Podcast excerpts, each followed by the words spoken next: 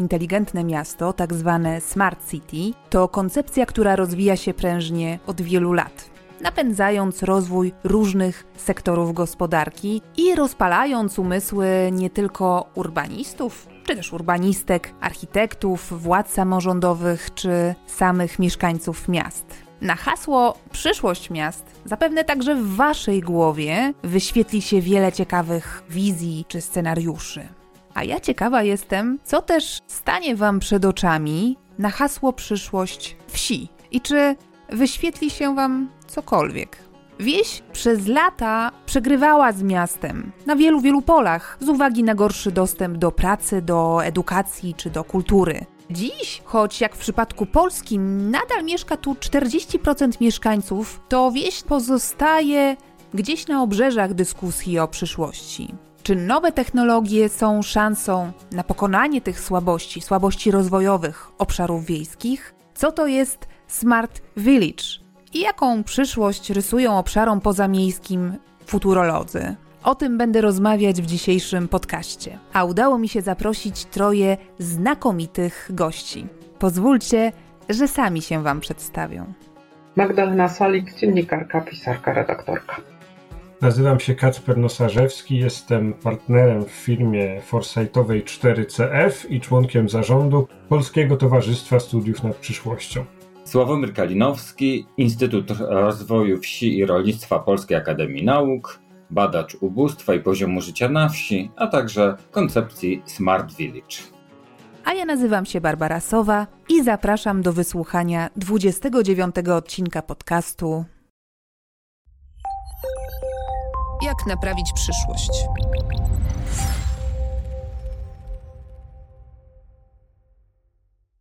Mecenasem podcastu jest Accenture. Próbowałam sobie przed nagraniem dzisiejszego podcastu przypomnieć jakiś film albo książkę science fiction, która pokazywałaby jakąś ciekawą wizję wsi w przyszłości. No bo w końcu, gdzie jeśli nie w literaturze albo w filmach science fiction szukać inspiracji na ten temat? ale no muszę się Wam przyznać, że poległam. Bez podpowiedzi wujka Google'a w pierwszej chwili nic nie przyszło mi do głowy. A chwilę później pomyślałam, jak to?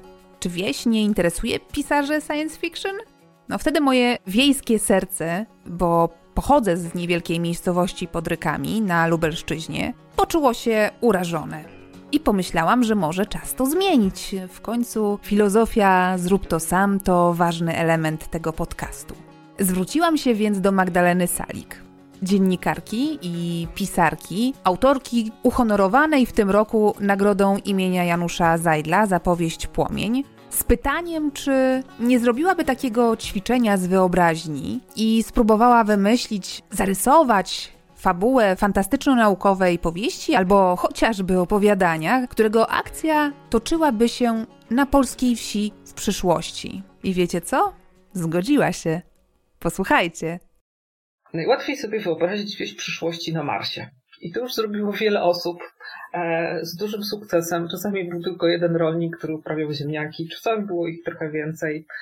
I tam faktycznie opis wsi marsjański jest ich sporo, one są super i spokojnie można dalej iść w tym kierunku. Czyli też próbę wymyślenia takiego procesu hodowli, powstawania czegoś nowego w zupełnie innych warunkach atmosferycznych, planetarnych, glebowych itd. Tak e, nawiasem mówiąc, przypomniały mi się trzy stygmaty Palmera Enricha, gdzie koloniści jak zostali wysłani z Ziemi, to ich głównym marzeniem było natychmiast ucieknięcie z tej marsjańskiej wsi i porzucenie tych wszystkich koparek i jak się tylko dało powrót do tego, co znali. Więc nawet tam za bardzo wieś nie okazała się atrakcyjna i, i, i się nie utrzymała. Jakby tak poważnie myśleć o wsi ziemskiej i o jakichś dalszych trendach, to, to nie wydaje mi się, że to można wy, myśleć coś takiego spektakularnego, przynajmniej w krótkim okresie, poza oczywiście automatyzacją i poza podpięciem wsi pod taki y, absolutnie globalny system śledzenia zjawisk przyrodniczych i zwłaszcza pogodowych, wykorzystywania tych wszystkich danych. E, czyli, czyli Czyli tak naprawdę mm, z jednej strony nadal operujemy na tym absolutnie starym procesie sprzed 10 tysięcy lat y, i, i dawniej, ale z drugiej strony korzystamy absolutnie najnowocześniejszych narzędzi, które pozwalają nam e, jeszcze lepiej ten proces przeprowadzać i możemy być na przykład w tym znacznie lepsi niż mieszkańcy miast. O, to mogłoby być też ciekawe. E, ale można też sobie oczywiście wyobrażać pewne zaburzenia tego procesu na wsi i zaczynać się zastanawiać, co by z tego wynikało. Na przykład, gdybyśmy sobie wymyślili, że traktujemy dosłownie biblijne zapowiedzi o siedmiu latach pustych, siedmiu latach chudych, ale takie ekstrapolujemy kompletnie, że przez siedem lat wieś nam produkuje tak strasznie dużo rzeczy, że kolejne siedem lat się nic nie dzieje. I co wtedy się dzieje na wsi, kiedy tam się nie dzieje nic i mamy siedem lat przerwy? I może by się nagle okazało, że to jest oaza kultury, rozwoju, a może po prostu szczęśliwego życia. E, więc też można by na przykład coś takiego wymyślać. I tak, i teraz pociągnijmy to w wyobraźni w przyszłość można sobie wyobrazić, że e, nagle Ziemię zaczynają zaludniać e, dwie zupełnie oddzielne populacje. To są ludzie, którzy mieszkają w miastach i mieszkają wyłącznie w miastach, natomiast na wsi mieszkają wyłącznie roboty które zajmują się pracą na wsi i które tworzą tam swoje własne społeczności, swoje własne rytuały, swoje własne mity. I te dwie populacje są zupełnie od siebie oddzielone, choć oczywiście od siebie jak najbardziej zależne. Pytanie, czy takie, które żyją w przyjaźni, czy niekoniecznie? To zależy. To zależy, jak mają napisane programy. I to zależy, kto pisze te programy. Czy to piszą jeszcze ludzie, czy może już te programy piszą się same. I to zależy, w jakim celu się piszą, oczywiście. Super. Ta wizja mi się jeszcze bardziej podoba. Ta nawet jest do napisania. To jest do zrobienia. To jest do zrobienia. Zachęcam. Wyobrażacie sobie tę historię? No ja już widzę. Humanoidalnego to bardzo trudne słowo. Jakuba Szele, który staje na czele powstania robotów na wsi. Oczywiście to tylko moja tutaj interpretacja. Magda, ja ci mówię, pisz tę książkę, będzie bestseller. Zapytałam też moją rozmówczynię, dlaczego jej zdaniem wieś nie jest tak atrakcyjna dla twórców popkultury czy dla pisarzy fantastyki popularno-naukowej. Czy to pokłosie stereotypów, czy coś rzeczywiście jest na rzeczy? I czy na hasło przyszłość już zawsze będą nam się wyświetlać, nie wiem, wieżowce czy latające samochody? Generalnie w fantastyce, nawet nie tylko w science fiction, ale też ogólnie w fantastyce, wieś najczęściej pojawia się w takich dwóch momentach, kiedy pojaw, mamy nowego bohatera, on się rodzi na wsi, no i najczęściej należy się spodziewać, że on zechce z tej wsi wywędrować i udać się w jakieś szerokie kranie, a na pewno do dużych miast. Drugi przypadek to jest, kiedy na wsi mieszka ktoś, kto posiada jakąś szczególną wiedzę i wtedy bohaterka albo bohater musi się tam udać, żeby znaleźć tego kogoś dysponenta tej wiedzy, szamankę, kapłana i kogoś takiego. Więc to są takie faktycznie dwa główne konteksty. E, przy tym fantastyce nie science fiction jest jeszcze trochę łatwiej, bo tu może się pojawić trochę trochę więcej akcji. W science fiction jest o tyle trudniej, że generalnie science fiction zajmuje się powiedzmy mm, ekstrapolacją, bardzo często się zajmuje ekstrapolacją procesów technologicznych, społecznych, kulturowych, czyli też próbą wymyślenia sobie, jak one będą wyglądały w przyszłości, czyli próbą wymyślenia sobie jakichś zupełnie nowych procesów. No i z tym jest trochę kłopot, bo cała wieś e, generalnie jej funkcjonowanie kręci się wokół pewnego stałego procesu, który jest kompletnie i absolutnie niezmienny. I on się może ewentualnie zawalić, jak w Interstellarze. E, natomiast każdy, kto próbował, niekoniecznie jest rolnikiem, albo kto próbował sobie chociażby hodować pomidorki w ogrodzie albo na działce, to wie, że e, pewnych rzeczy się tam nie przeskoczy. I możemy mieć super nawozy, możemy sobie przygotować ziemię, ale jednak pewne rzeczy trzeba zrobić w absolutnie konkretnych momentach tego procesu i nie przysuniemy tego. Jakby to jest jego istotą, że on jest zupełnie niezmienny co trochę ogranicza możliwości w science fiction, choć ich nie unieważnia. Ale oczywiście można próbować na przykład jakieś antropologiczne science fiction umieścić na wsi, będzie się dobrze trzymało. E, ale no ten proces niezmienny e, jest trochę ograniczający. Czyli po prostu miasto daje większą swobodę twórcy na to, żeby sobie popłynąć. E, tak, ponieważ Miasto może się opierać na bardzo różnych rzeczach. Mogą się w nim rozwijać technologie, można opisać tkankę społeczną, można opisać tkankę kulturową, mogą pojawiać się nowe rzeczy w mieście, może się zmieniać jego architektura, mogą się zmieniać jego funkcje, działają tam procesy biznesowe. Te funkcjonalności miasta są o wiele bogatsze, więc siłą rzeczą z tego się wychodzi, plus są to większe zbiorowiska ludzi, to też jest bardziej atrakcyjne ale też mogą być apokalipsy miejskie. Apokalipsa w mieście też bardzo ładnie wygląda, bo mamy wielkie gruzowiska, więc to jest bardziej atrakcyjne wizualnie. Więc faktycznie jest trochę więcej możliwości wytworzenia różnych rzeczy, e, ciekawych, wytworzenia różnych opowieści, czy wymyślenia sobie różnych wizji przyszłości e, niż na wsi, bo z kolei jakbyśmy próbowali wymyślić sobie wieś, która będzie oderwane od tego podstawowego procesu hodowli roślin czy zwierząt, to wtedy od razu automatycznie nam to przestaje być wieś i to zaczyna być coś takiego podobnego do miasta. E, więc ten główny wyróżnik wsi, jak z niego zrezygnujemy, to wtedy już przestaje nam być to wieś, tylko, tylko trochę to się zamienia w miasto. Jest to wyzwanie, ale jest to bardzo ciekawe wyzwanie. Mój kolejny gość, Kacper Nosarzewski z Polskiego Towarzystwa Studiów nad Przyszłością, który nie jeden scenariusz na najbliższe dekady już napisał, przypomniał mi inny przykład wizji wiejskiej przyszłości. I to nasz rodzimy, autorstwa Sławomira Mrożka. Chodzi oczywiście o wesele w Atomicach. Co prawda, oczywiście, można byłoby powiedzieć, że z dzisiejszej perspektywy, no to, to jest już zupełnie inny, mm, to są zupełnie inne wyobrażenia o przyszłości, to są zupełnie inne pytania, ale ten humor, który tam się pojawia, e, który służy po trosze rozładowaniu tematyki e, zagłady jądrowej, a po, po, po trosze po prostu jest elementem mm, chwytu poetyckiego tego utworu. E, jego literackiego założenia. E, jest całkiem sympatyczny, utwór nie jest długi, więc, więc e, każdego zachęcam, żeby sięgnął i go sobie odświeżył. Istotnie tak jest, że często mm, na przykład w filmach science fiction wieś pojawia się tylko jako sztafasz. To znaczy, w wielu filmach Państwo na pewno kojarzą, superprodukcje amerykańskie jest tak, że na przykład jeden z głównych bohaterów albo głównych bohaterek jakiejś misji w kosmos odległej mieszka na wsi albo się ze wsi wywodzi. E, także albo oglądamy z perspektywy wsi jakąś katastrofę, inwazję Marsjan czy inne. Mm, oczywiście tutaj już e, wychodzimy trochę ze świata science fiction, e, takiego w rozumieniu fantastyki naukowej, a bardziej zmierzamy w stronę tego, co Thomas Lombardo, wiodący amerykański badacz, który łączy studia nad science fiction i studia nad przyszłością i e, próbuje pogodzić te dwa światy. On to nazywa już, że to jest sci-fi, że to jest po prostu, to są czysto komercyjne wytwory kultury popularnej.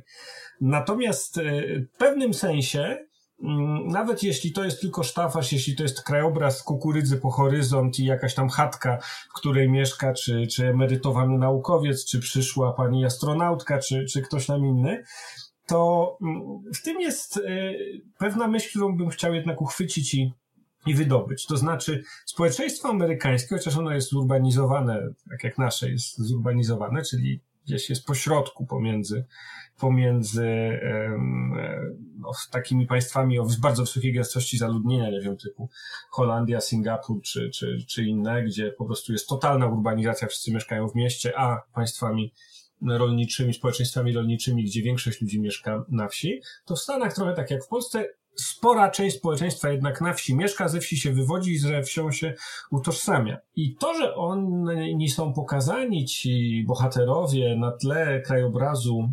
ruralnego, no ma oczywiście służyć temu, żeby poprawić identyfikację i być może pewnym celom też pedagogicznym czy propagandowym. Natomiast jak spojrzymy na to z perspektywy Polski, to faktycznie wieś jest troszkę takim niewidzialnym światem, niewidocznym. Także w rozmowach o przyszłości, bo ja dla, zapytałam o ten e, science fiction, który na hasło przyszłość bardzo często wielu osobom przychodzi do głowy, ponieważ u nas jest naprawdę mnóstwo debat, dyskusji o smart cities. To, to hasło odmienia się przez wszystkie przypadki, jest mnóstwo e, sektorów gospodarki to zaangażowanych, e, architektów, ekspertów i tak dalej. A ta wieś gdzieś jest tak zupełnie na antypodach, jakby zupełnie nie istniała. A przecież na wsi cały czas żyje, chyba z ostatnich badań, no, około 40% społeczeństwa. Bardzo dużo, bardzo dużo. To jest taki polski, to jest taka polska osobliwość, dlatego że my jesteśmy mniej zurbanizowani niż większość państw europejskich, również niż większość państw, które mają za sobą taką przeszłość socjalistyczną, a tym dziwniejsze to jest, jeśli wziąć pod uwagę, że chociaż Polska oczywiście jest potęgą rynku rolnego globalną, to mimo wszystko jesteśmy też bardzo uprzemysłowionym krajem. Eee, i, I można by rzec, że jesteśmy takim krajem nowe, nową interpretacją społeczeństwa dwudziestowiecznego, w którym z jednej strony jest silna baza ludnościowa i sieć osadnicza na wsi, a ta sieć osadnicza u nas jeszcze jest powiązana z rozdrobnieniem gruntów, to znaczy z tym, że w Polsce dominują gospodarstwa o małych w stosunku do innych państw rozwiniętych aerałach, chociaż oczywiście koncentracja tutaj postępuje. Także to jest jedno, to jest ten, ten element właśnie rolniczy, a z drugiej strony ten element przemysłowy. Oczywiście rośnie udział pracy w usługach w Polsce, no i mamy też wszystkie te zjawiska typowe dla krajów rozwiniętych, takie jak eksodus miejski na tereny podmiejskie, a często to są gminy wiejsko-miejskie. Ja sam mieszkam na wsi, e, bo mieszkam w Izabelinie, w, w Parku Narodowym e, i pani wójt nasza mówi, że jesteśmy społeczeństwem, nie wiem, e, w naszej wsi, jak to dokładnie już miało, czy o mentalności wiejskiej, czy o, czy o światopoglądzie wiejskim, co, co dotyczy pewnych dość szczególnych e, wyborów moich sąsiadów i moich też zresztą, bo jesteśmy taką wsią, która nie chce mieć budowanych dróg, która nie chce mieć um, udostępnianych, uwalnianych gruntów pod zabudowę, która nie chce mieć zabudowy wielorodzinnej. Która chce uciekać od cywilizacji. Absolutnie tak, a w sąsiedniej wsi nawet obniżono ostatnio dopuszczalną wysokość kalenicy, dopuszczalną wysokość budynków i chce się zakazać zabudowy bliźniaczy. No ale to jest oczywiście wyjątek i moja wieś jest kompletnie niereprezentatywna dla tego, czym jest wieś w Polsce. A wieś w Polsce, jak już wspomniałem, jest taka trochę niewidzialna. I kilka lat temu, kiedy pracowałem dla, dla jednego z największych mm, europejskich banków e, w projekcie foresightowym dotyczącym sektora rolno-spożywczego, to spotkałem się tam na, na marginesie w zasadzie tego projektu z grupą przedsiębiorców e, sektora rolno-spożywczego ze wsi. Oni akurat, to była taka okazja, że tam byli, były pary, mm, żony z mężami i mm, kobiety przedsiębiorcy i mężczyźni przedsiębiorcy ze swoimi partnerami życiowymi. Jedna z tych pani tam obecnych powiedziała, że wsi w ogóle już nie ma. Że wieś nie istnieje, teraz to są tereny wiejskie, dlatego że wiejskość jest uznawana za no, nie, niekompatybilną w jakiś sposób z, z tą wizją rozwoju społeczno-gospodarczego w Polsce. Mi się wydaje, że to była lekka przesada, dlatego że widzimy jednak w wskaźnikach ekonomicznych modernizację i transformację polskiej wsi. Powiedziałem o jednym wskaźniku, takim jak koncentracja gruntów. E, ona jest częściowo ograniczona przez, e, przez ustawy sprzed kilku lat, ale, ale pomimo tego postępuje.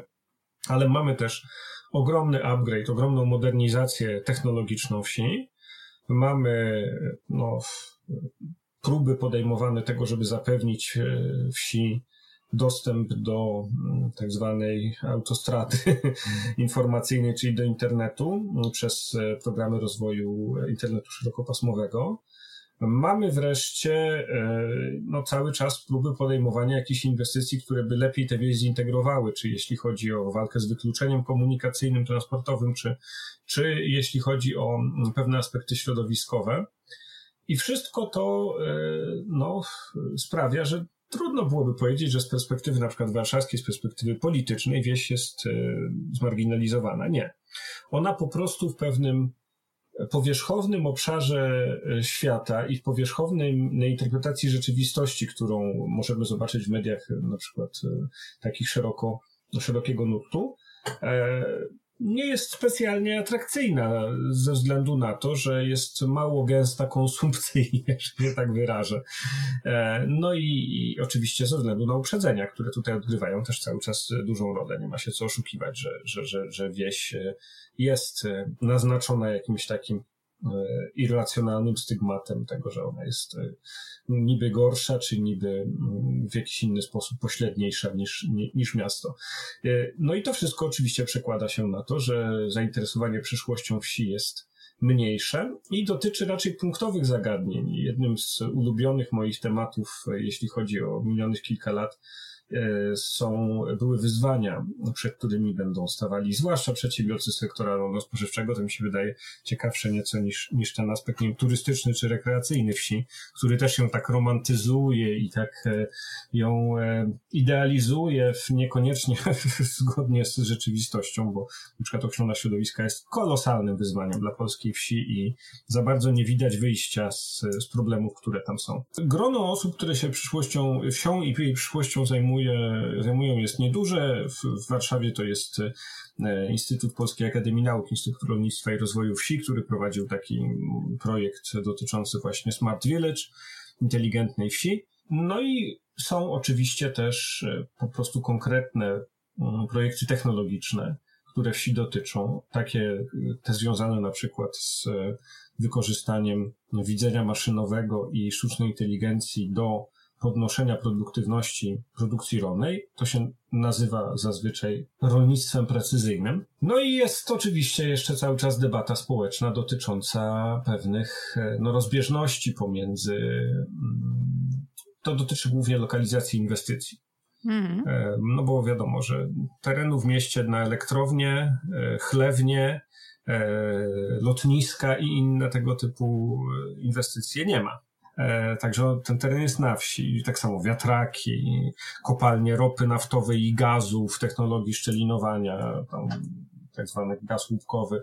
Wszystko to się dzieje na wsi i wtedy nagle jest zoom, obiektyw zbliża się do jednej miejscowości albo do jakiegoś klastra miejscowości na terenie jednej gminy, dwóch gmin i patrzymy na to e, jak trochę jak w laboratorium. E, I też patrzymy na to z jednej strony niby empatyzując z tą ludnością, a z drugiej strony traktując ich trochę jako takich Marsjan, którym właśnie ktoś przyleciał spotkiem z miasta wojewódzkiego i próbuje im tam wybudować centralny port komunikacyjny, albo elektrownię atomową, albo, albo wiatraki, czy, czy, czy huczą, czy nie huczą. W sumie ja, ja myślę, że wiele osób nawet nie wie, jak jest naprawdę z tymi wiatrakami, to znaczy elektro, elektrowniami wiatrowymi. Czy one rzeczywiście hałasują, czy nie hałasują, bo nikt nigdy tam nie był. I to jest, i to sprawia, że, że ta wieś się nie przybliża. I jest jeszcze jeden element, który tę e, wieś polską oddala od, od percepcji większości społeczeństwa mieszkającego w miastach, no bo 60% to jednak jest większość. Czyli pewien szczególny, e, pewna szczególna poetyka e, opowiadania, czy takiego non-fiction, która dominuje, która jest jakimś, przepraszam, że tak powiem, może ktoś, ktoś, ktoś może to zbyt brutalnie, ale jest jakimś takim wynaturzeniem e, polskiej szkoły reportażu, która sprawia, że ta wieś w reportażu jest przedstawiona naprawdę w sposób no niemalże etnograficznie, jak Bronisław Malinowski na, na Trobriandach. Autentycznie, to znaczy jakkolwiek jest to wciąż ten sam charakterystyczny język, charakterystyczny styl E, relacjonowania rzeczywistości typowy dla reportażu i charakterystyczny dla reportażu polskiego, to ja naprawdę czasami czytając to mam wrażenie, jakby to były po prostu podróże jakieś na Marsa. Tak, albo z kamerą wśród dzikich trochę. Z kamerą wśród dzikich, mhm. tak, tak. I to jest, e, i to moim zdaniem też wcale nie pomaga w zrozumieniu, ani w, w, w, w zmierzeniu się z tym, jaka wieś jest jaka w statystycznym, jaka, czego chcą jej mieszkańcy i jaka w związku z tym będzie w przyszłości, czy ktoś tam będzie mieszkał i tak dalej. To ja bym chciała, żebyśmy dzisiaj y, raczej mocniej empatyzowali niż e, egzotyzowali e, wieś. Panu nie będzie trudno, bo, bo pan mieszka właściwie na wsi, więc pewnie te konkretne problemy, z którymi wieś się boryka, są gdzieś e, bliżej znane. Ja sama urodziłam się na wsi, więc, mhm. więc znam doskonale również te problemy, które A, przez ostatnie dekady Polski? się z lubelskiego, Aha, lubelskie fajnie. województwo, które obecnie, jak wyczytałam ze statystyk, razem z województwem podlaskim, no, boryka się najbardziej, jeśli chodzi o tereny wiejskie, na przykład z problemem depopulacji, czyli z tym tak. odpływem młodych ludzi. Więc gdybyśmy mieli pomyśleć o przyszłości wsi, empatyzując z mieszkańcami i zastanawiając się na tym, jak e, rzeczywiście próbować te problemy najważniejsze e, rozwiązać, możemy zacząć od tego właśnie, od tejże depopulacji, tak? czyli od tego odpływu młodych ludzi, bo to jest poważny problem. Co prawda, po raz pierwszy od wielu, wielu lat mieliśmy sytuację, w której więcej osób przeprowadziło się z miasta na wieś, uciekło z miasta na wieś niż odwrotnie e, i myślę, że to był efekt też pandemii, która pokazała wielu ludziom i uświadomiła wielu ludziom, że może nie fajnie jest jednak mieszkać w klatce w bloku. Trochę w cudzysłowie oczywiście mówię klatce. E, ale jednak no, trend jest widoczny. Taki trend, który polega na tym, że młodzi ludzie, którzy mm, wkraczają w dorosłość, ze wsi jednak uciekają i ze wsią mm, rzadko kiedy wiążą swoje plany. Czy tutaj ten trend Pana zdaniem się utrzyma? Czy gdzieś e, w najbliższych dekadach może nastąpić zmiana? Hmm. Raczej e, megatrendy takie jak urbanizacja, która jest zjawiskiem w skali globalnej, e, z, z bardzo drobnymi wyjątkami, takie jak specjalizacja i, i no po prostu związany ze wzrostem produktywności, wzrost poziomu, mówiąc brzydko, kapitału ludzkiego, czyli, czyli wiedzy potrzebnej do prowadzenia działalności, a miejscami akumulacji i dystrybucji tej wiedzy są miasta, ze względu na to, że tam są zlokalizowane czy ośrodki naukowe, czy dydaktyczne. Wszystko to sprawia, że mm, trudno byłoby sobie wyobrazić, żeby y, trend wyludniania się wsi był był, był łatwo odwracalny w perspektywie najbliższych lat. W zeszłym roku przygotowując raport i tutaj znowu, prawda, wszystko zawsze tak pośrednio, tak, zawsze musi być negatywnie, tak teologia negatywna wsi. Pisząc raport o polskich miastach przyszłości, wyobraziliśmy sobie przyszłość wsi w jednym ze scenariuszy w taki sposób, że gdyby miasta naprawdę poważnie wzięły się za e, obniżanie swoich szkodliwych emisji, wszystkich tych negatywnych kosztów zewnętrznych swojego istnienia i swojego funkcjonowania, no to naprawdę sporo ludzi byłoby wtedy zainteresowanych opuszczeniem tych miast ze względu na wysokie ceny, ze względu na moratorium na zabudowę, ze względu na, na wiele rzeczy, które może się wydarzyć. I zjawisko suburbanizacji, które jest e, w Polsce bardzo ważnym trendem, jeśli chodzi o gospodarkę przestrzenną, ale też jeśli chodzi o style życia, e, zrównoważony rozwój, czy brak tego zrównoważonego rozwoju i tak dalej, no to ono jest tym elementem, który sprowadza na wieś ludzi. Wytłumaczmy, na czym polega, może nie wszyscy wiedzą, ta suburbanizacja. Suburbanizacja związana jest z zjawiskiem, e, myślę, już łatwiejszym do wyobrażenia, czyli chodzi o rozlewanie się miast. To znaczy, w związku z tym, że mm, i koszty, i ceny nieruchomości w miastach są bardzo wysokie, no i gęstość zaludnienia też e, wiąże się z pewnymi niedogodnościami mm, i możliwe jest wciąż w różnych modelach, i w modelu rodziny tradycyjnej, i, i w innych modelach również, funkcjonowanie takie, które no, nie zmusza do codziennych dojazdów do, do, do śródmieścia, na przykład Warszawy, Poznania czy Gdańska, to sprawia, że dla sporej części osób, które poszukają swojego miejsca na ziemi w Polsce, chcą założyć rodziny i tak dalej, rejony podmiejskie i wieś są alternatywą albo wręcz bezalternatywnym wyborem. Dlatego, że tam można mieć metraż albo jakąś przestrzeń życiową, dla, dla rodziny, czy nawet dla osoby prowadzącej indywidualne gospodarstwo domowe. Wiele już napisano i temat cały czas oczywiście wraca w mediach.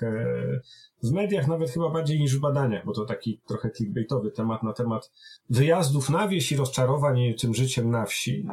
To jest tylko malutka e, część, to jest tylko malutki fragment masowego zjawiska suburbanizacji, bo tutaj w tym przypadku mówimy o ludziach, którzy wyjeżdżają dlatego, że e, mają takie marzenie. Suburbanizacja nie jest e, owocem marzeń, tylko jest e, efektem konieczności ekonomicznej, która sprawia, że ludzi po prostu nie stać na mieszkanie w, w mieście i wybierają coś równoważnego, trochę lepszego E, na, na, na, peryferiach i to są już często tereny wiejskie, więc mamy od, odrolniane te działki e, i często no, bez planu zagospodarowania przestrzennego, czy bez w ogóle jakiegokolwiek sensu, czy próby ukierunkowania tego przez władze lokalne w ramach władztwa planistycznego, powstają tam e, albo projekty takie mniejsze, czyli jeżeli ktoś dopiero stawia pierwsze kroki w dewelopmencie, to jakiś bliźniak albo coś takiego, dwa, trzy domki, no a potem już takie typowe osiedla łanowe, tak zwane, czyli na tych długich jak bicz i wąskich jak nóż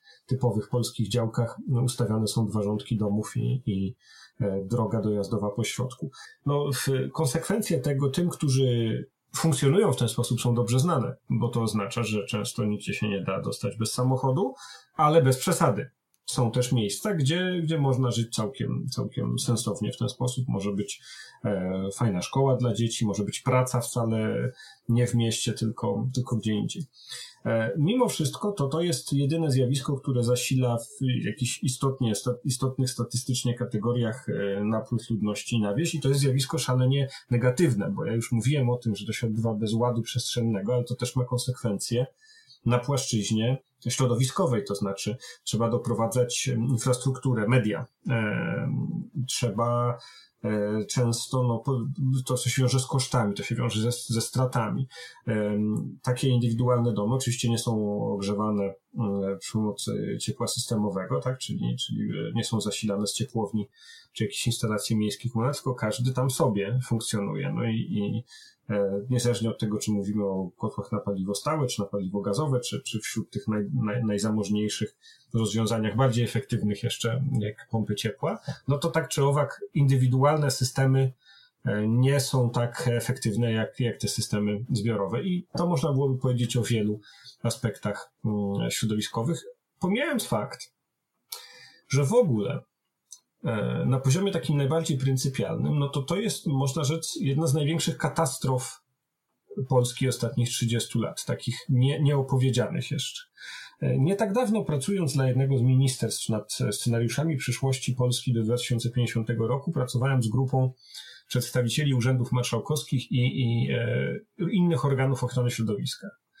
No oczywiście obraz, który oni malują tego, jak wygląda stosunek do środowiska i do, do prawa środowiskowego w Polsce jest e, makabryczny, to znaczy taki stopień pogardy, czy wręcz anomii w ogóle w tym e, zakresie, e, jaki widzieliśmy, jakiego konsekwencją było katastrofa ekologiczna w Odrze w ostatnich miesiącach, to jest tak naprawdę reprezentatywne dla tego, co dzieje się w każdym aspekcie wszędzie w Polsce. Oczywiście my się skupiamy na takich bardziej efektownych katastrofach takich jak Odra, czy takich jak to, że w ostatnich miesiącach e, popularne stało się strzelanie do żubrów i rysi, ale, ale to są, one są, te, te, te rzeczy bardziej efektowne, są symptomatyczne dla, dla ogółu e, zjawisk. No i ci przedstawiciele mówili mi, że mm, nawet na poziomie, tam gdzie mamy tereny objęte ochroną krajobrazową, to wiadomo, że są tereny wiejskie, to w jednym z województw przeprowadzono ostatnio inwentaryzację tych terenów, rodzaj takiego audytu, żeby zobaczyć, czy obszary objęte ochroną krajobrazową, co tam się dzieje.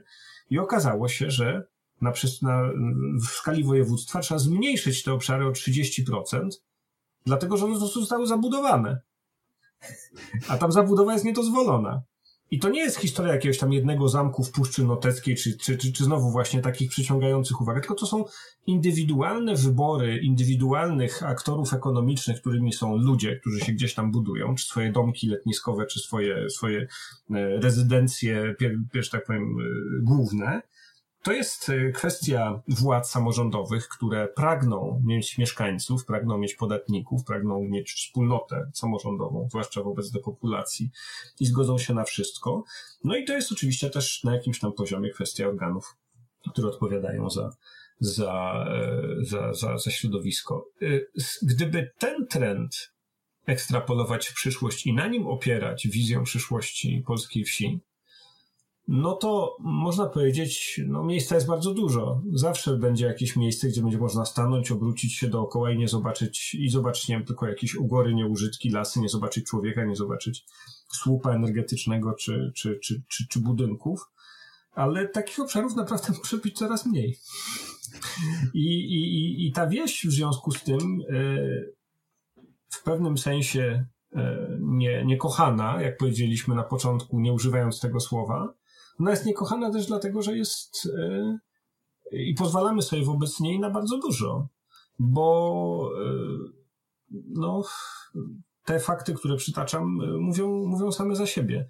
My to piękno, które jest dobrem wspólnym i jakąś tam względną czystość, to jest bardzo dyskusyjne, ale nasze pojęcie o czystości, o naturalności, my go nie chcemy jako dobra wspólnego. My chcemy go Zawłaszczyć dla siebie, na własnym podwóreczku, tak. Tak, uwiązać na łańcuchu, tak, tę, tę przyrodę. I to, to, chyba, to chyba nie o to chodzi, no ale e, można było tutaj wymieniać bez końca kwestie gatunków inwazyjnych, kwestie metod hodowli, kwestie lokalizacji inwestycji, nie wiem, takich jak chlewnie.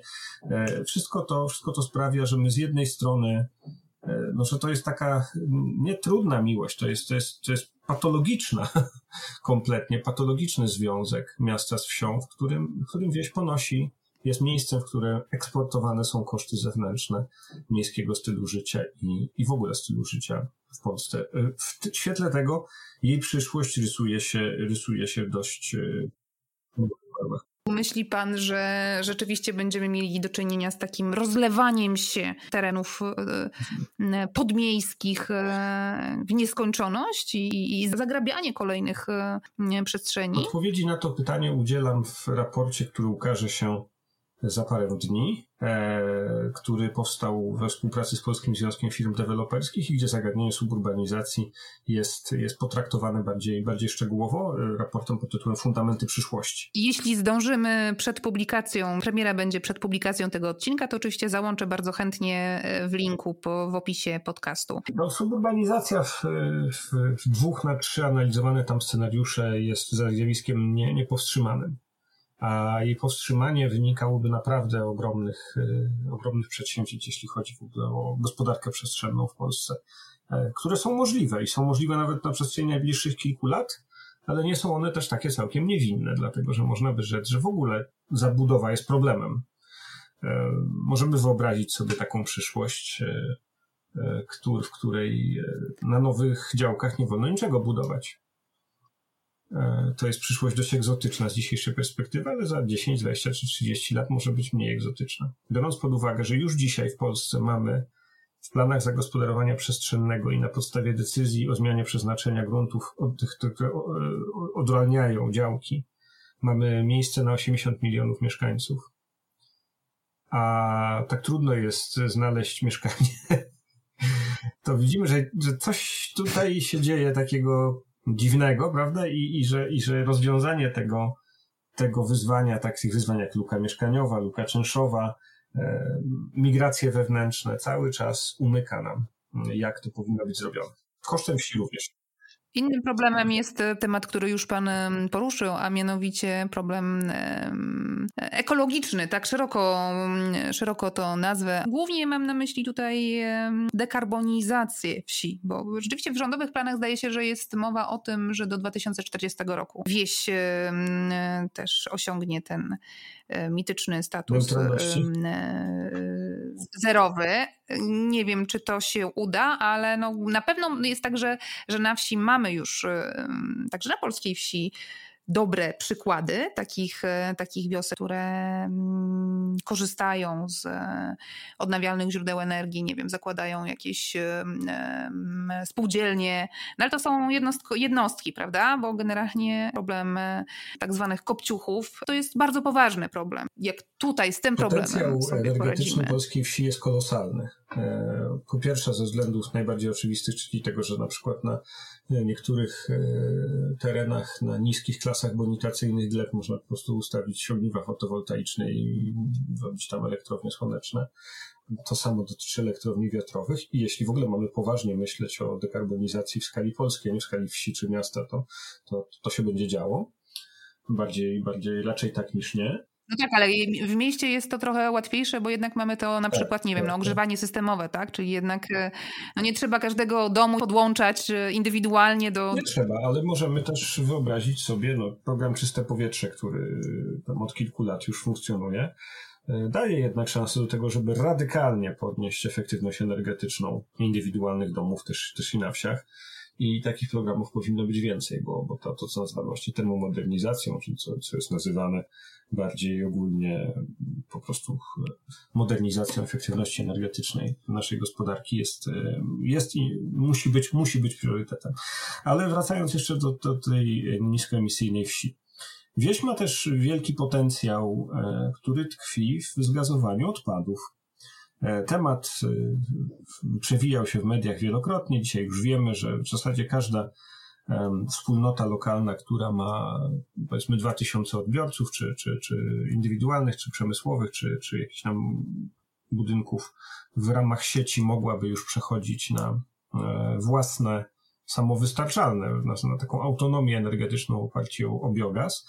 Ale tutaj znowu wchodzimy w, na, na grząski grunt, dlatego że okazuje się, że w Polsce istnieje ogromny potencjał zgazowania odpadów, ale tych odpadów nie ma. One gdzieś wyparowują rozpływają się w powietrzu. E, mamy przemysł przetwórstwa owocowo-warzywnego, mamy przemysł mleczarski, mamy przemysł e, mięsny, który akurat tutaj jest tam dość dobrze kontrolowany, nie może tak po prostu zrzucać tych, tych, tych odpadów swoich do rowu. Natomiast pozostali Nie wiadomo, nie chcę rzucać oskarżeń, ale e, no, gdzieś te wszystkie odpady, serwatki, obieżyny, wytłoki i tak dalej, to wszystko musi gdzieś lądować. A gdzie ląduje? Nikt tego nie wie. Odpady nie są odbierane, mm, nie są zagospodarowane w żaden sposób. Czyli, czyli mamy tutaj rodzaj takiego cudu, który może się zda zdarzyć że nie ma tych odpadów, a za kilka lat z nich może powstać biogaz, czy wręcz biometan, bo to jest pewna taka wyższa forma już technologicznie e, konwersji tych odpadów. E, czyli wracamy do tego, co zawsze, to znaczy, że istnieją systemy, istnieje systemowe przyzwolenie na to, żeby nieefektywnie gospodarować, E, nie kontrolować e, negatywnych oddziaływań, emitować, e, truć, niszczyć i ono musi się zmienić. No być może gdybyśmy pokazali takie pozytywne przykłady ludziom, to, to pewnie mm, może chętniej włączyliby się w budowę i właśnie, no nie wiem, no oddawanie odpadów po to, żeby przy, no chociażby obniżyć swoje mm, rachunki za prąd czy, czy, czy, czy za ogrzewanie. No to jest, y, to jest pewnie jakaś taka mm, lekcja do odrobienia y, z budowania świadomości, prawda? Tak, tak, tak. No i to oczywiście wymaga inwestycji, wymaga inwestycji tych w budowanie świadomości, ale też wymaga inwestycji całkiem twardych w infrastrukturę. No może gdybyśmy mieli już tę infrastrukturę zbudowaną 10 czy 15 lat temu, to kryzys energetyczny, w którym dzisiaj jesteśmy zanurzeni, byłby dla nas mniej, mniej dotkliwy, mniej dojmujący. E, gdzieś to wszystko można podwiązać do, do, do bezpieczeństwa i do, i do dobra wspólnego na tym najwyższym poziomie. Mm, no ale żeby to się stało, to ta wieś nie może być tylko zasobem e, politycznym w sensie głosów.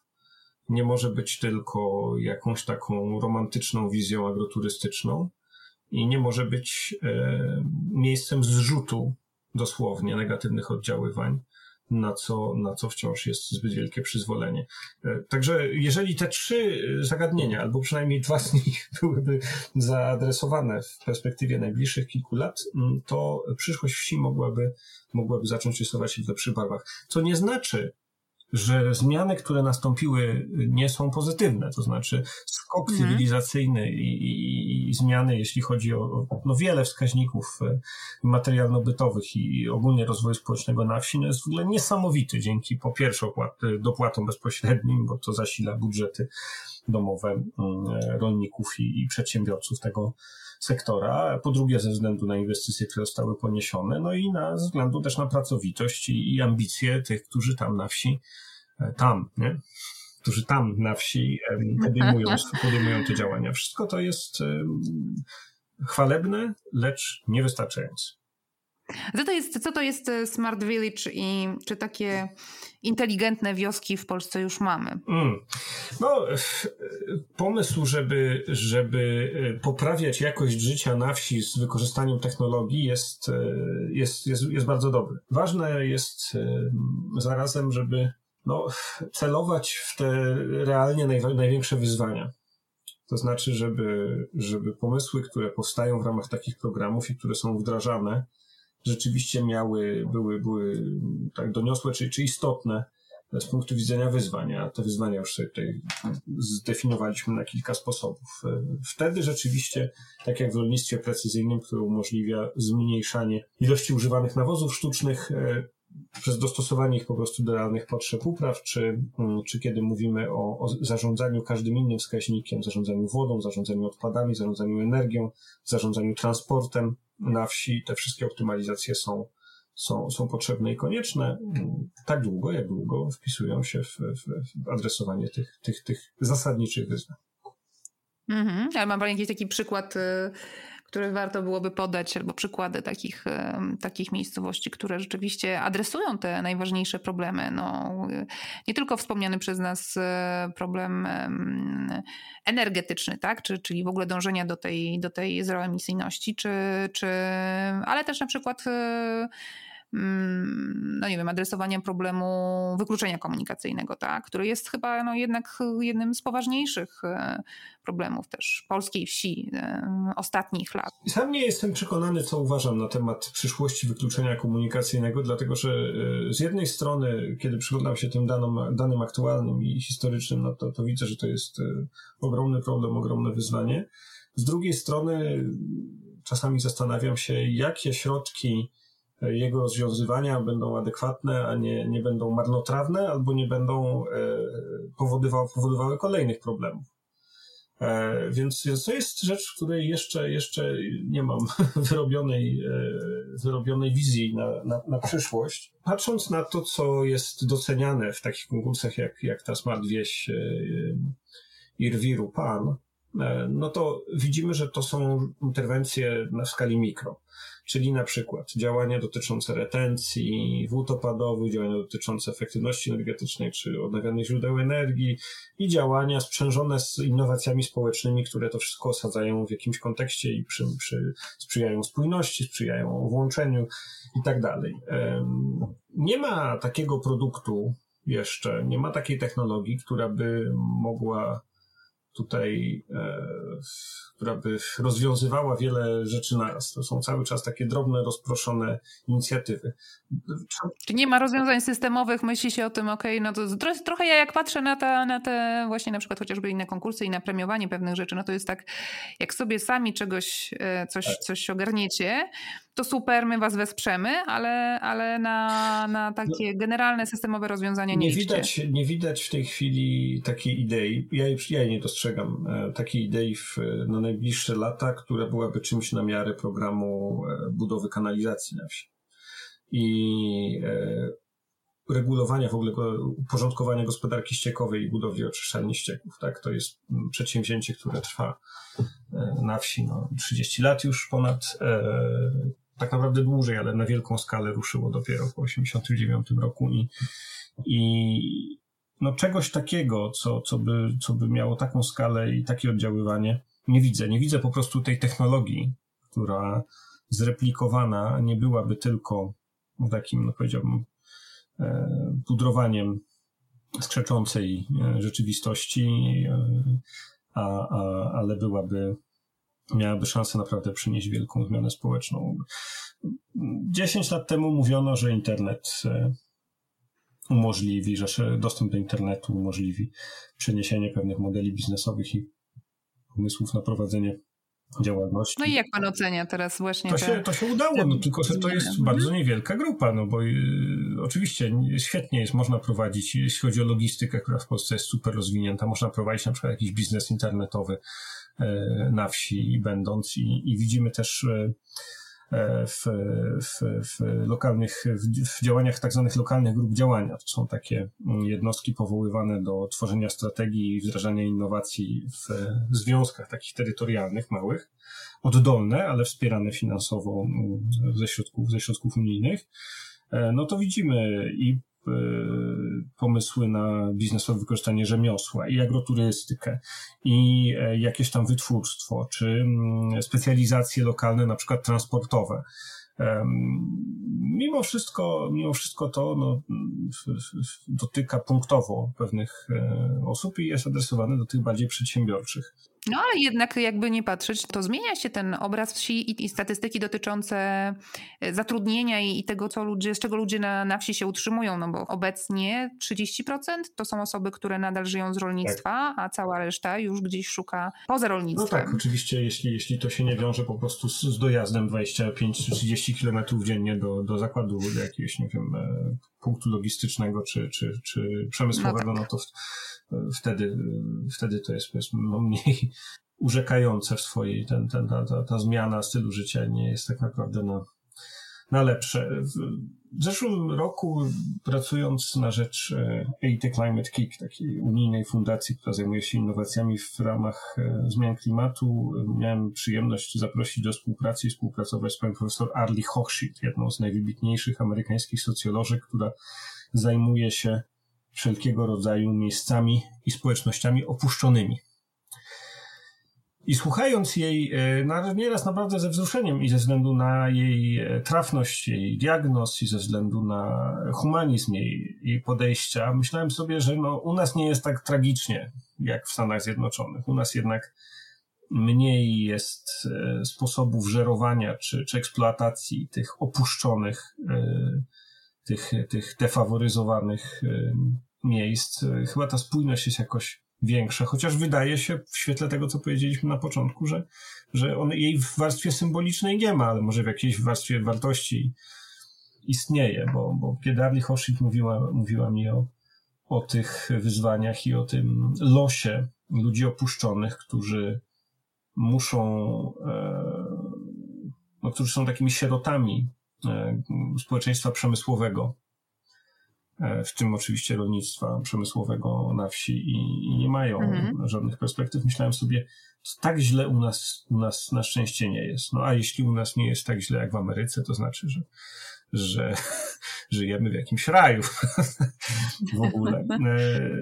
To wszystko sprawia, że, że pomimo tych negatywnych prognoz ja nie ustaję w poszukiwaniu i pracując z przedsiębiorcami sektora rolno-spożywczego i z różnymi instytucjami, nie ustaję w optymistycznym poszukiwaniu tych nowych pomysłów i nowych rozwiązań dla, dla wsi, które mogą zaadresować wielkie wyzwania i które będą w stanie skupić uwagę i energię um, wspólnot lokalnych, żeby, żeby y, ruszać nie wiem, wiem, czy naprzód, czy w górę, czy, czy w ogóle gdziekolwiek, ale żeby po prostu być e, bardziej, żeby rozwój tam był bardziej zrównoważony i żeby uszanować godność, nie traktować przedmiotowo e, polskich ludzi, ludzi żyjących w Polsce na wsi i pozwolić im, pozwolić im e, decydować o swoim losie w ramach tego, co jest, co jest dobre z perspektywy dobra wspólnego. No i myślę, że to jest znakomite podsumowanie naszej rozmowy. Bardzo, bardzo, bardzo serdecznie dziękuję. A co to jest Smart Village? O tym opowie mój trzeci gość, Sławomir Kalinowski z Instytutu Rozwoju Wsi i Rolnictwa Polskiej Akademii Nauk, organizator konkursu dla inteligentnych wsi w Polsce. Ten konkurs nadal trwa, Link do zasad i do wszystkich szczegółów znajdziecie w opisie podcastu. Jeśli ktoś jest zainteresowany, proszę bardzo, ślijcie, zgłaszajcie się. Pula nagród jest dość duża. Koncepcja Smart Village jest względnie nową koncepcją w rozwoju obszarów wiejskich. Względnie nową, bo wizję Smart Village przedstawił w 2015 roku Terry Van Gevelt i John Holmes. E, chociaż nazwa jest zbieżna ze Smart City, to ciężko powiedzieć, że te dwie koncepcje są do siebie podobne. Smart City stawia wagę na rozwiązania cyfrowe, na rozwiązania z szeroko pojętej komunikacji, czy też jakichś takich elementów, może nawet czasami futurystycznych, które poprawiają poziom życia. Z kolei Smart Village traktuje te elementy tylko jako narzędzia. E, generalnie koncepcja ta ma na celu poprawę jakości życia, wykorzystując pewne elementy cyfrowe, jednak e, ta, ta cyfrowość nie jest najważniejszym elementem e, całej koncepcji. A co jest najważniejszym elementem? W samej koncepcji Smart Village um, zwraca się przede wszystkim uwagę na poprawę poziomu życia, usług publicznych i wykorzystania optymalnego zasobów lokalnych, ale te cyfrowe elementy i innowacje są takim y, tylko narzędziem, które pozwalałoby y, ten poziom i jakość życia na wsi poprawiać. E, no nie jest to najważniejsze, żeby rozwiązania cyfrowe e, dominowały. One nie muszą być naszpikowane taką elektroniką, jak to się zwraca uwagę właśnie w koncepcji Smart City. Czy my mamy już e, w Polsce Smart Village? W Polsce oczywiście, że są pewne rozwiązania, pewne inicjatywy, które powodują, że ta wieś staje się lepsza dla życia.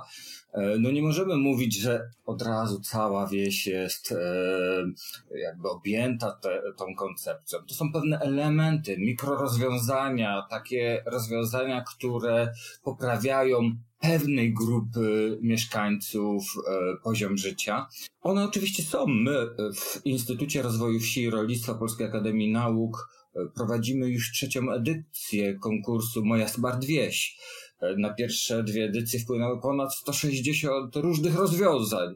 A teraz trwa trzecia edycja, tak? Do kiedy można zgłaszać? Do końca lutego można zgłaszać inicjatywy, ale także pomysły, co można byłoby wprowadzić na wsi, żeby ta wieś stała się no, lepsza do życia, żeby ten dobrobyt na wsi i y, ta jakość poprawiała się. Jakby pan mógł podać jakieś przykłady, bo to zawsze najlepiej, e, przykłady zawsze działają najlepiej na wyobraźnię. Tych przykładów mamy mnóstwo, bo one e, są chociażby tak proste rozwiązania, jak e, we wsiach, który, które są zalewane, zakładane są ogrody deszczowe w postaci klombów z kwiatami, które te wody zatrzymują. Wydawałoby się, no nic odkrywczego, a jednak poprawia jakość życia na wsi. Ktoś nie musi chodzić w błocie. To są powiedzmy małe rozwiązania, które w, chociażby w Piasecznej Górce e, zostały wprowadzone przez e, Alicję Morską Kurek, która e, zgłosiła właśnie te inicjatywy. Ale są też rozwiązania faktycznie naszpikowane elektroniką, jak hala sportowa w Ryczywole, która została mm, wymyślona w taki sposób, że wykorzystuje system rekuperacji tak, tak e, że ciepło, które jest tam oddawane przez osoby, które y, są na sali, jednocześnie jest odzyskiwane. Tam jest już więcej tej techniki. Ale jest na przykład e, smart e, rozwiązanie, pierwsze w Polsce hospicjum wiejskie dla mieszkańców wsi, hospicjum proroka Eliasza. Bardzo ciekawy pomysł, nigdzie wcześniej w Polsce nie wprowadzany.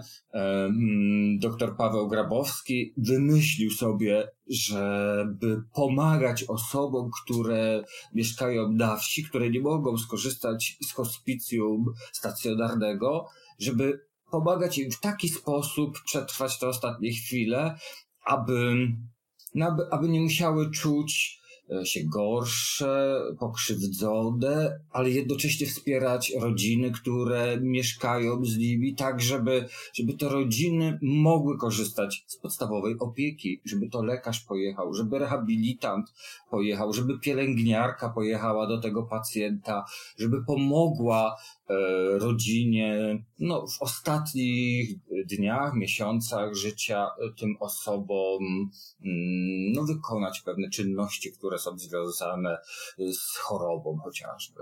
Pomysłów mógłbym wymieniać wiele, bo chociażby jest aplikacja, która pokazuje stare zabytki e, w miejscowościach, które już nie istnieją. Można chodzić e, z tą aplikacją przed sobą i patrzeć, aha, tutaj stał jakiś mur, e, a tutaj stał budynek, a tutaj jeszcze jakiś inny element no, który wyróżnia tę miejscowość. Odbudowanie tych elementów byłoby bardzo drogie. Zrobienie aplikacji przez jedną z osób, no już takie drogie oczywiście nie jest.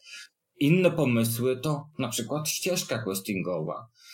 E, albo też e, kino wiejskie. Wymyślili sobie w swojej stodole, stworzyli kino wiejskie, gdzie spotykają się kameralne grupy dyskusyjno-filmowe o różnej tematyce i rozmawiają o filmach. E, mini, organizują mini festiwale, promują wysoką kulturę, budują mie, e, więzi międzyludzkie, no i przede wszystkim kapitał e, ludzki tej miejscowości. W koncepcji Smart Village to te działania muszą być oddolne. One mają pobudzać ludność wiejską do większej aktywizacji, dołączenia się w grupy, tworzenia jakichś mechanizmów, zdobywania środków chociażby na, na te działania, a następnie E, te działania wykonywać, te inicjatywy tworzyć. Konieczne, niezbędny tu jest e, silny lider. Ten lider jest w stanie wtedy pociągnąć e, może niewielką grupę, bo to nie chodzi, żeby cała wieś nagle zaczęła działać, ale jakaś grupa zaczęła działać, która będzie chciała tę wieś zmieniać. Mm, przede wszystkim taka wieś przyszłości to jest wieś, która buduje na swoich doświadczeniach, taka wieś, która nagradza i premiuje za aktywność. Taka wieś, w której rozwiązania ekologiczne, energetyczne, może takie społeczne są normą. W Polsce nie słyszałem o tym, żeby jakieś miejscowości już wykorzystywały te smart e, rozwiązania w, w transporcie, co nie znaczy, że nie rozwiązują, bo być może są, tylko jeszcze do nas nie dotarły. Jak opowiadamy, że to może być takie smart rozwiązanie, taka powiedzmy taksówka na telefon, to wszystkim się wydaje taksówka, a to już może jest za duży, e, no taki, nie wiem, jakiś wymysł, widzi się, no jak taksówka specjalnie po kogoś pojedzie za darmo, zawiezie do lekarza i odwiezie, to to coś może niekoniecznie tak powinno być. Ale dlaczego nie? To jest z pewnością bardziej opłacalne, ale też jakieś współdzielenie sprzętów, współdzielenie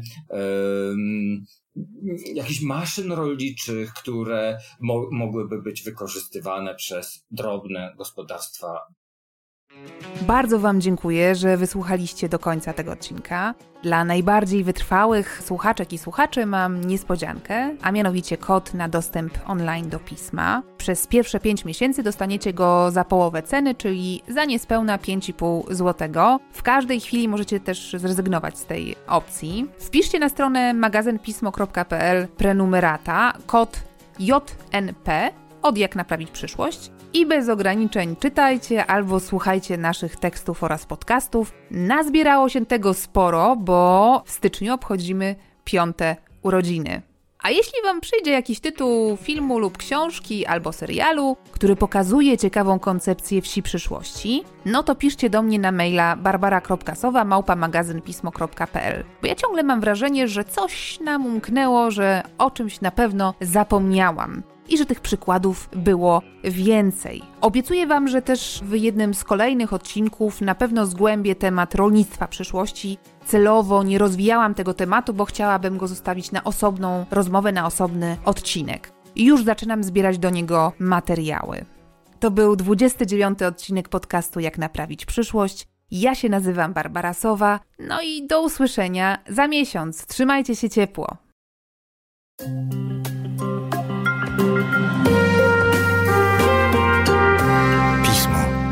Magazyn opinii. Więcej materiałów znajdziesz na stronie miesięcznika Pismo, magazyn opinii pod adresem magazynpismo.pl. Mecenasem podcastu jest Accenture.